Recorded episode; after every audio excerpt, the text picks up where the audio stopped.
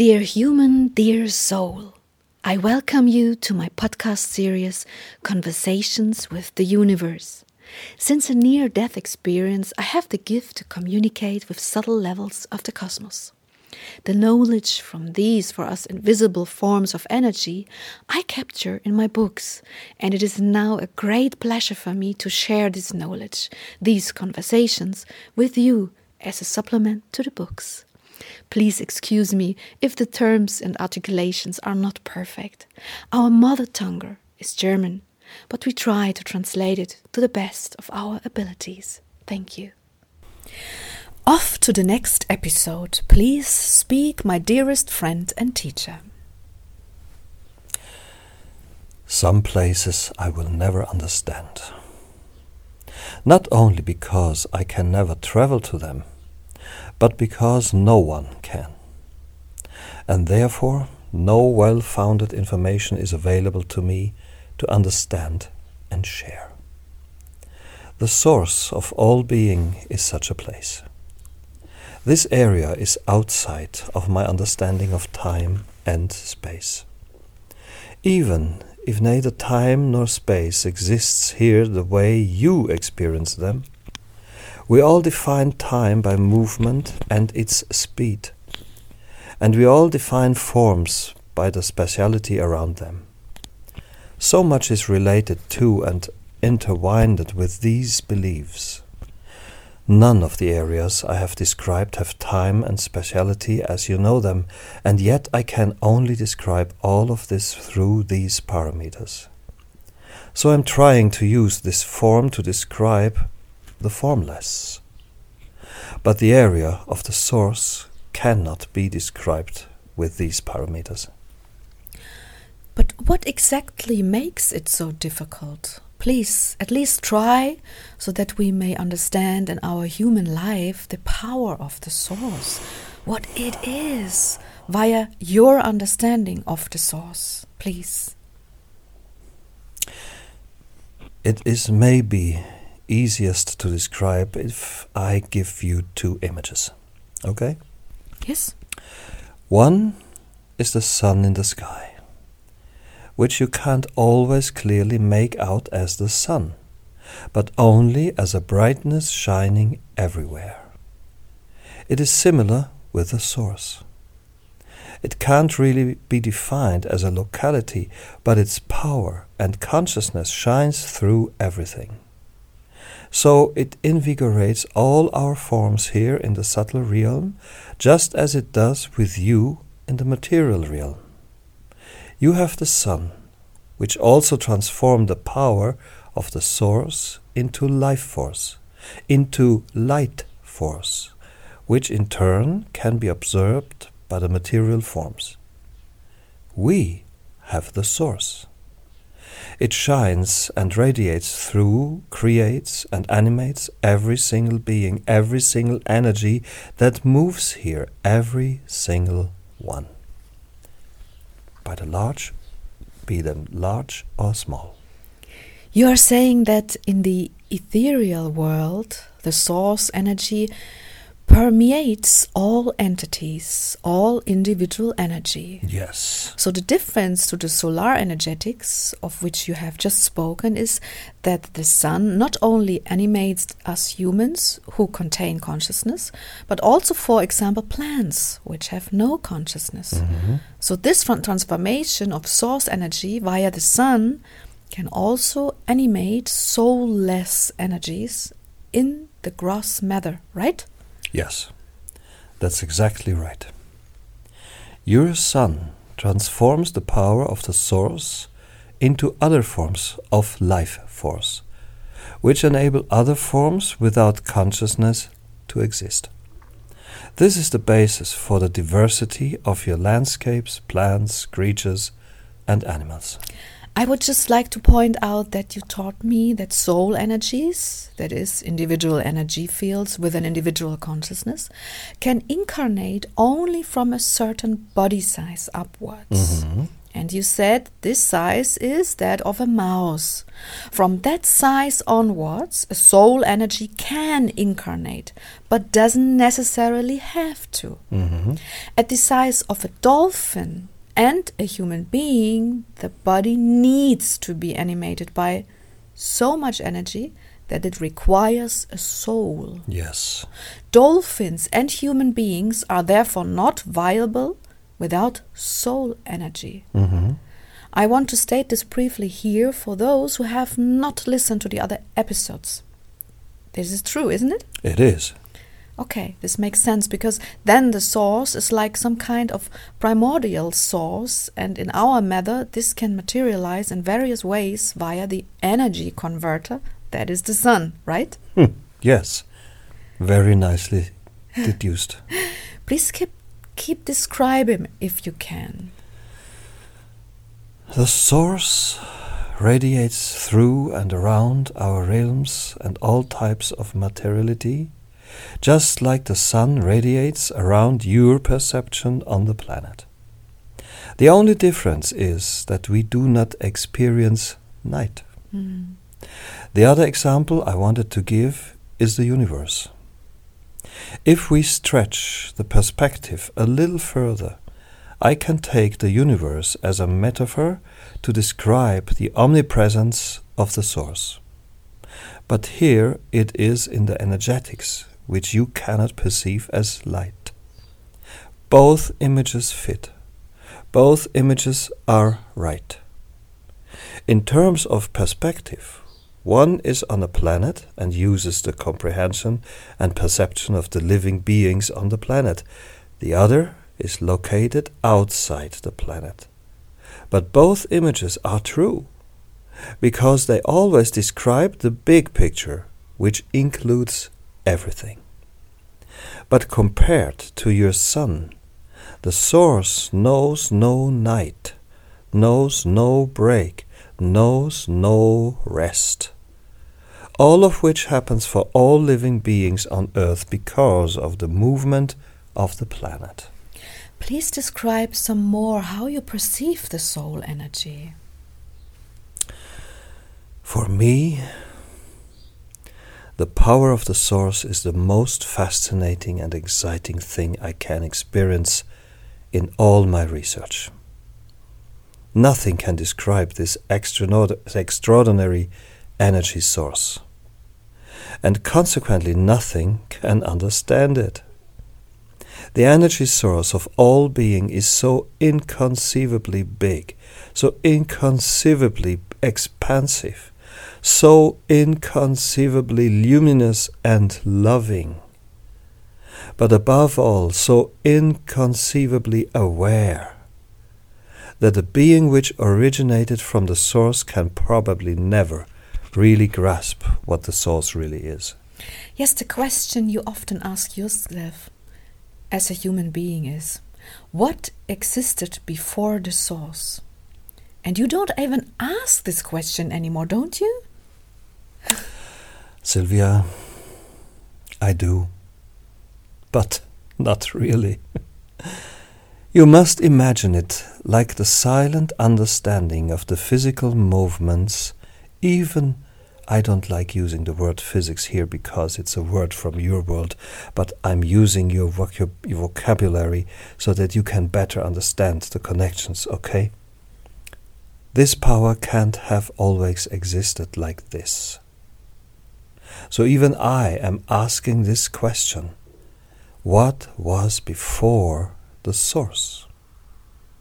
But what, what I'm trying to say in my energetics, I use your terminologies, but in the end, there's something like a silent understanding. And I silently understand this force in its power to create everything. Have you ever asked yourself what the motivation of the source is? I mean, it doesn't just radiate energy, but this energy is full of consciousness. So it does what it does very consciously. As I said, I don't have any information on that.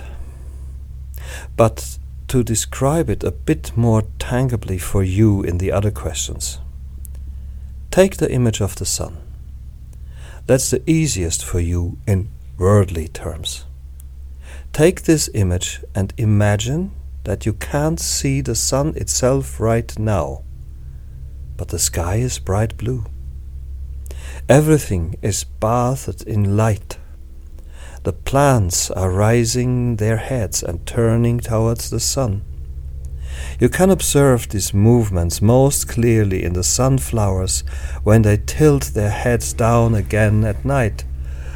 Of course, this applies to all other plants of light too. You humans are also bound to this source of light and its rhythm. But the energetics itself of how this light actually motivates growth in the cells is still a mystery. And despite all, the research, so is what is behind the physical understanding of all the processes of the so called photosynthetics. The great question of all question is why is light necessary to promote this growth in plants and animals? It is because an invisible force directs everything, and the sun is ultimately only a converter along the way. The source energy is the cause of all energy in the cosmos. Every gross and subtle form has ultimately been created from the source the living beings with consciousness, souls, the mother souls, the white spheres, the angels, the masters, and so much more. And the organic life forms of being have been created through chi, the plants through light. Everything, really absolutely everything, even the planets themselves, are expressions of the source.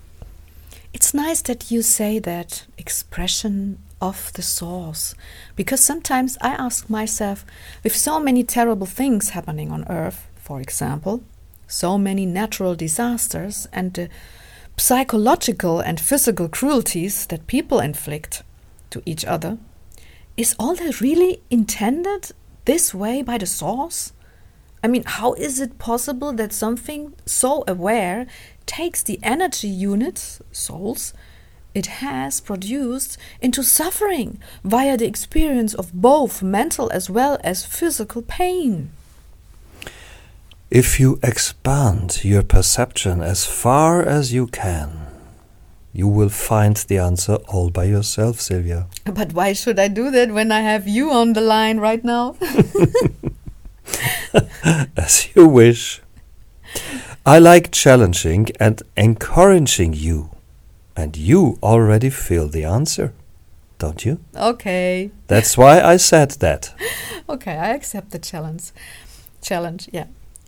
Part of the process of developing and growing is dying, the transformation of energies, and therefore suffering is also part of the process of development, of growing, right? Yes, that's absolutely right, my dear. Mm. In the cosmos, developing from matter always consists of energy transformation. Mm. So I so am I to assume that every experience of suffering is also an important part in the developmental process? Mm. Yes. Mm. Unfortunately. This is the case. But all of this is like a huge set cycle in which every single one of the suffering souls, as you have just described them, has grown and learned through the experience of suffering. Unfortunately, growth does not only happen through you walking a path comfortably, but sometimes through experiencing unpleasant situations. So people should not consider this cycle, this way of being, something threatening or dangerous, but enjoy the moment all the more, while at the same time being aware of the fact that all of it could mm. change anytime, for example, because of natural disasters. Yes. You're addressing something I keep stressing. Life is a gift. Mm. Life is the continuous call to yourself to grow, to develop, to expand. Unlike anywhere else, you are provided with different possibilities, chances, tools, and circumstances. Use them all. Yes, I understand. But now back to the source. Do you perceive some kind of light source in your plane that is stronger than the light of the source that surrounds and radiates through everything? Yes. There is this light source, which has a stronger effect on every level. This is ultimately also the connection of the levels to each other, if you have the perception for it. Hmm. Perception is, of course, an indispensable prerequis- prerequisite. You can imagine it like this. If you focus on it, there is one spot where you can perceive more strongly in each plane what the light is creating around it and within it. Ultimately, this is like your sun, which you can perceive on the horizon, sometimes more, sometimes less. But you described a dome when we spoke about the plane of the white spheres. Mhm. Does this light source nevertheless exist there too? Yes, it's the same everywhere, dear. Everywhere. If you look for the source, you will find this spot. I found it everywhere, but only once I consciously directed my attention there. Before that, it is like the light in your sky, permanently present without you really having to see the sun. Quick question to get the picture right. Mhm. When we look, when we look at the sky here, it's blue. Is it the same for you? No, no, my dear, of course not. But thank you for your question. It's always bright here, dear, just bright, with a whitish yellow hue. And the light source of the source is the brightest spot, not because it is whiter, but because it emits stronger light to the spot, right? Yes, yes, yes. Just as you know waterfalls. Here you experience light falls. Ah, And that's the source. ah, that is very interesting because it ultimately provides a kind of locality in what is supposed to be description a formless level. I'm trying hard to imagine this some more and to feel it too. Does the source, this light fall, move? Yes. And did you find out how? No. Frankly, I suspect, even though I don't like assumption, as you know, that all these perceptions of the movements of the lightfall and everything related to the source is really very, very, very related to one's perception. Hmm. Maybe I'll manage to give you more accurate answers once I've trained my perception even more. But I doubt it. I really believe that it's not possible to visit the, as you would say, sun. Yes, you said that beautifully. After all, you would burn to death, kind of. Mm-hmm. Do you have any information about what happens to a soul that desperately wants to return to the source? I mean, desperately wants to go there. There is no such urge here, dear. Mm-hmm. Everything is so connected to everything in joy and gratitude that this desire to separate from that which created and animates you does not materialize. I understand what you want to say. It's such a blissful feeling you have in the other planes that any urge, any desire for another state just doesn't exist, right? Right. Hmm. I have noticed this in the course of all the many sessions I have done so far. A total feeling of abundance and fulfillment, just wonderful. And the souls feel this fulfillment depending on their level of awareness and consciousness and their level of energy, of course. Can I picture the source as something that pulsates? No. Hmm.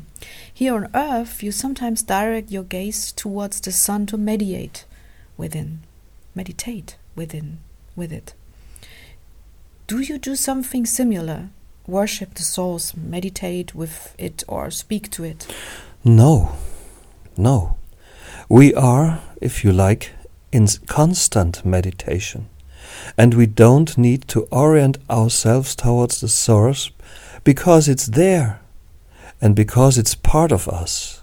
It is us and we are it. Yes, it's still fascinating.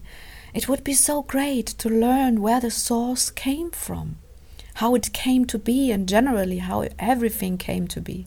Look, on Earth they still propagate the theory of the Big Bang, which I don't share, by the way, because it comes from the perception of our dimensional dimensional dimensionality, mm. and because it tries to describe something that is much bigger.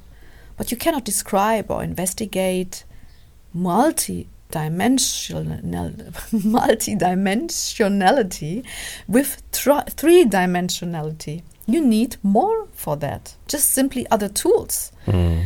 and the big bang theory is cobbled together calculated in a way that would make it fit mm-hmm.